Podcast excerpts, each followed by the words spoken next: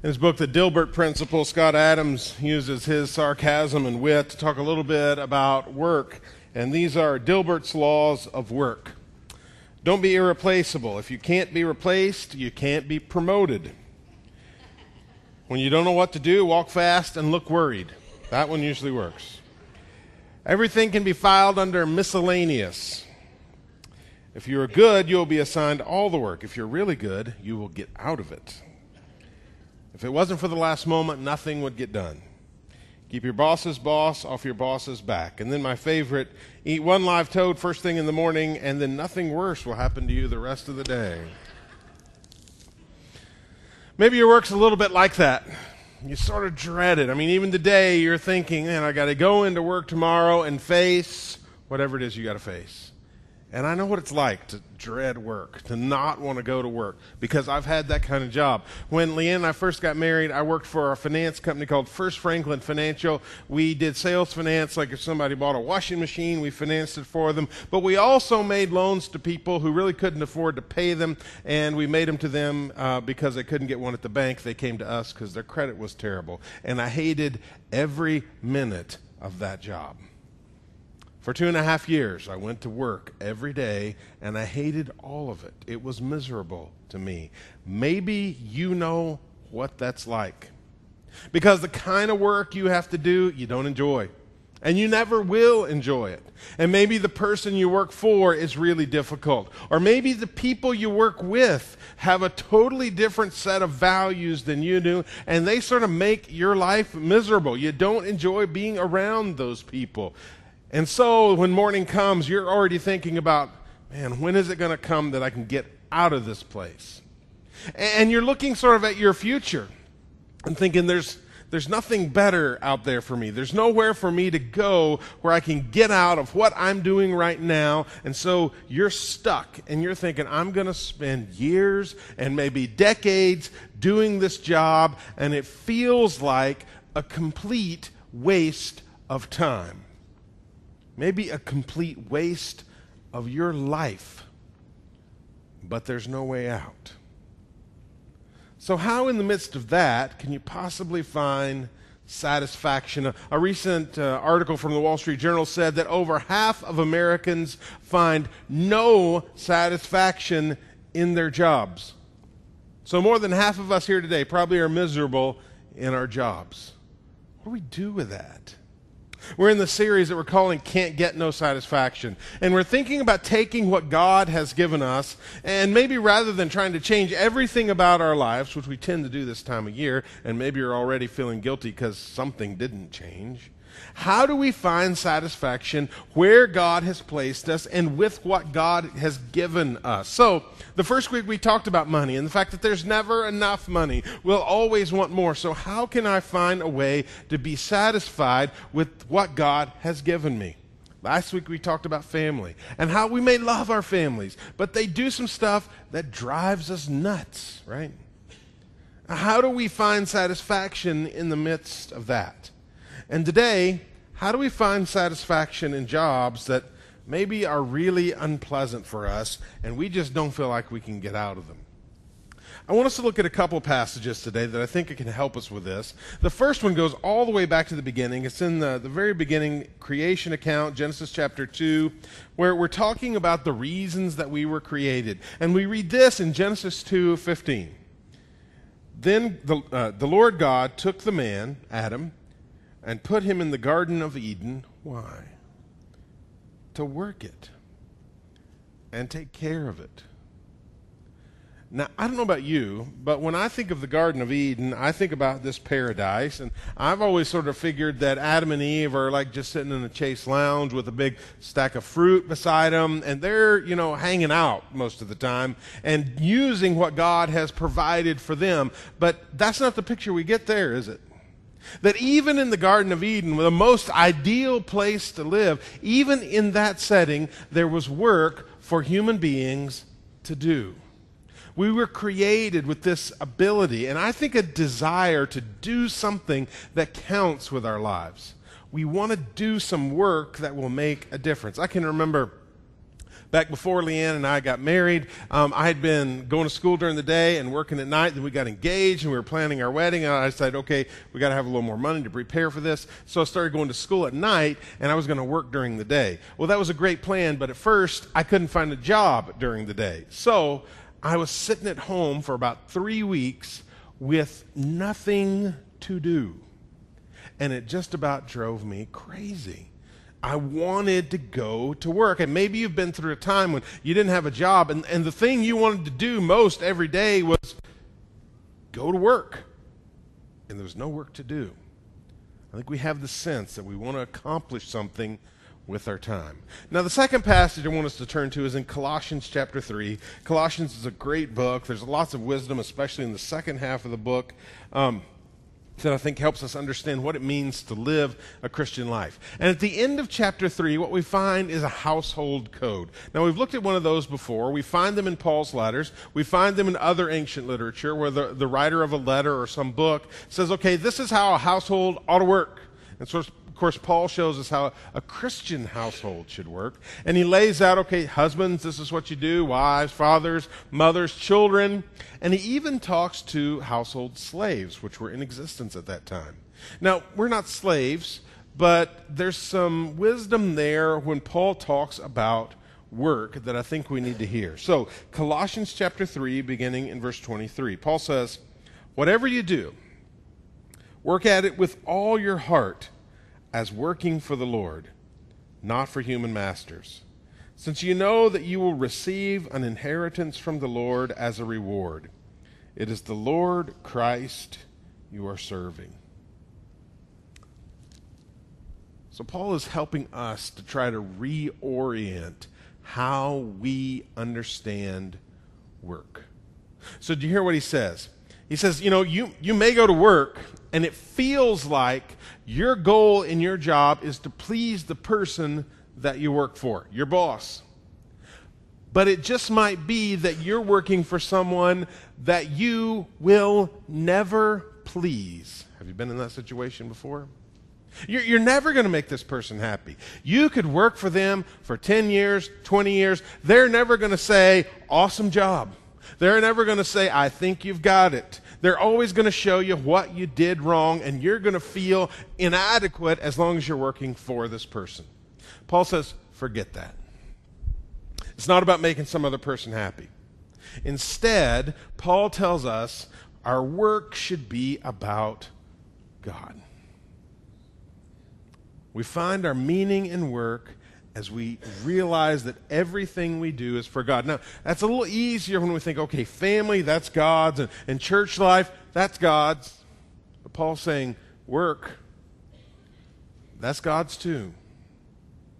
And he uses a phrase here that he uses nowhere else. It doesn't appear in any of Paul's letters except here. He says, You do this for the Lord Christ. And I think he's using it for emphasis.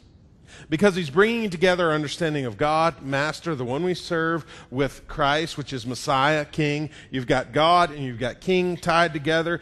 How greater an authority figure could you find? So we might think we're working for our boss. Paul says, no. It's all about Jesus. You're working for Jesus. So we've got to find a way to serve Jesus Christ in our work. Now, if we back up in that same chapter, we come to verse 15, 15 through 17, which I think is the, the best three verses in the whole book. He summarizes everything up in these three verses that are just a, a guideline for Christian living. So let's hear that. Beginning verse 15. Let the peace of Christ rule in your hearts, since as members of one body you were called to peace, and be thankful.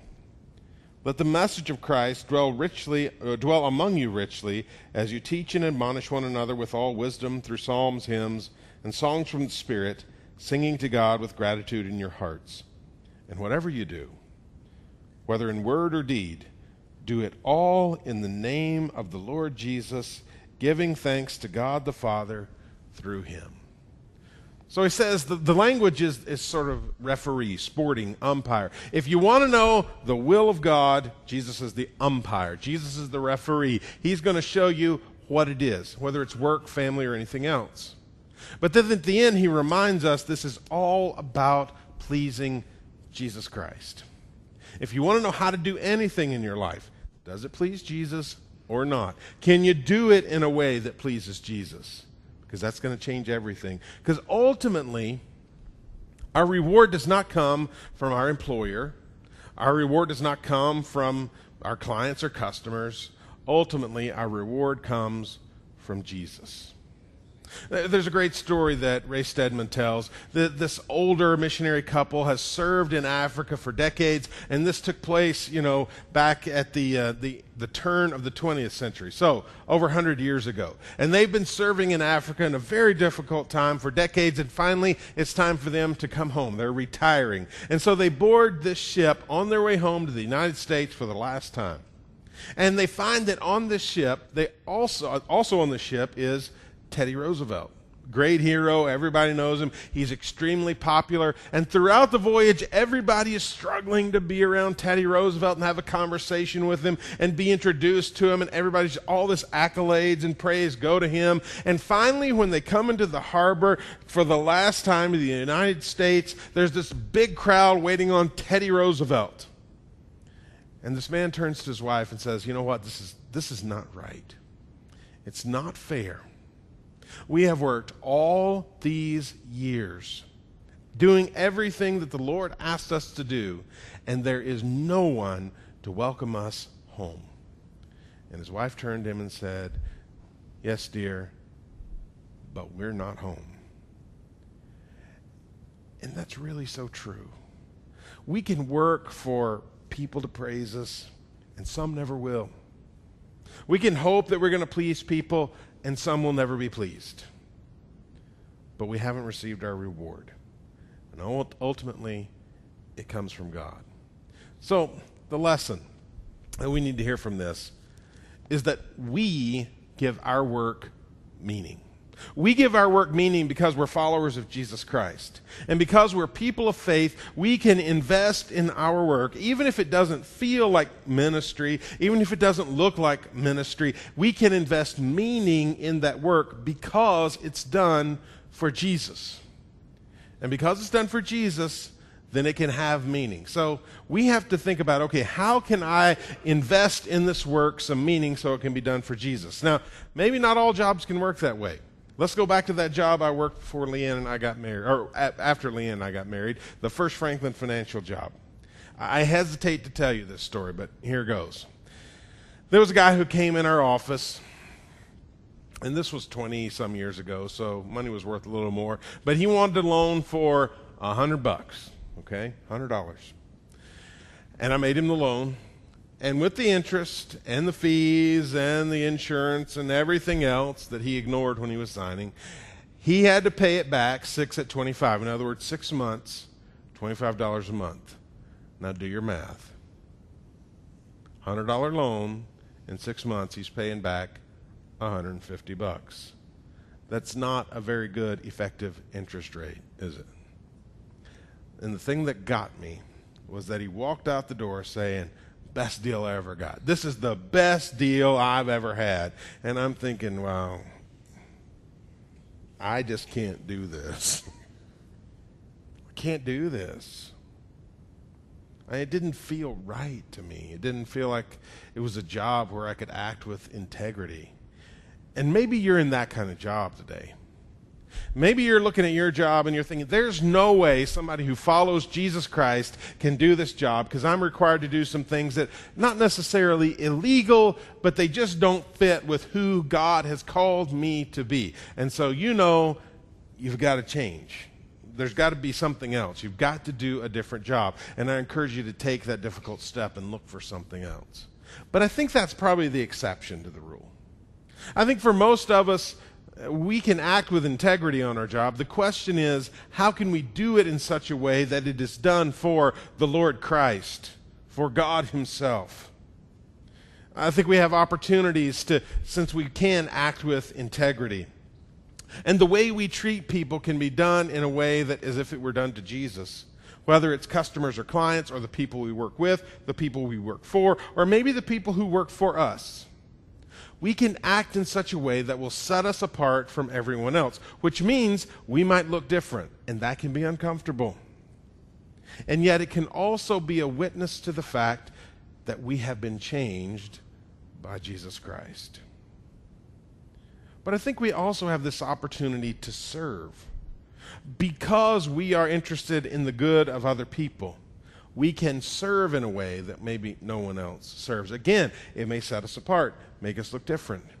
And I know that in certain jobs you have more opportunities and are allowed to speak more about faith than in others. But hopefully, because people see something different in you, you have the opportunity to share the difference that has been made because of Jesus. To do this job in such a way that it brings glory to God because of the way you're treating other people. It can become ministry because it becomes service. That's important.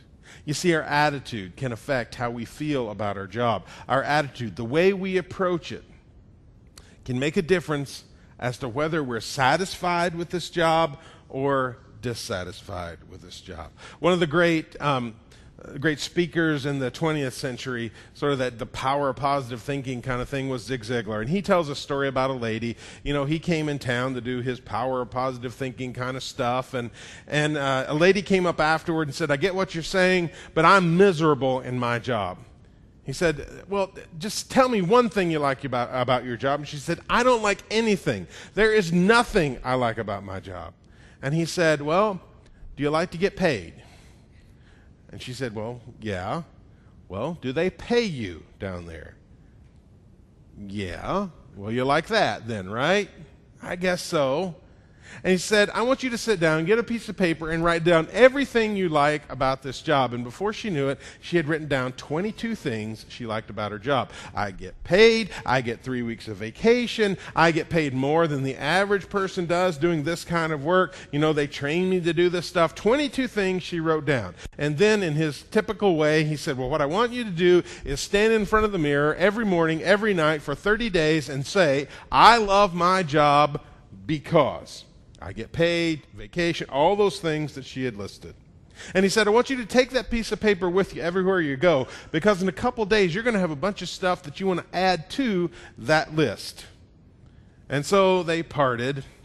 And it was six weeks later that he came back to the same towns for a follow up from that original conference. And she walked up and she was all smiles. And he says, Well, how are you doing? And she said, You know what? You can't believe how the people down there have changed since I talked to you last. The way we approach our work, the way we live our lives as followers of Jesus Christ can change how we see our work and how we see other people, and maybe even how other people see us. We really can give our work meaning. Let's pray together. God, we're thankful for the work you've given us to do. There are lots of people in our world today who would love to just have a job, and we're thankful for what we have.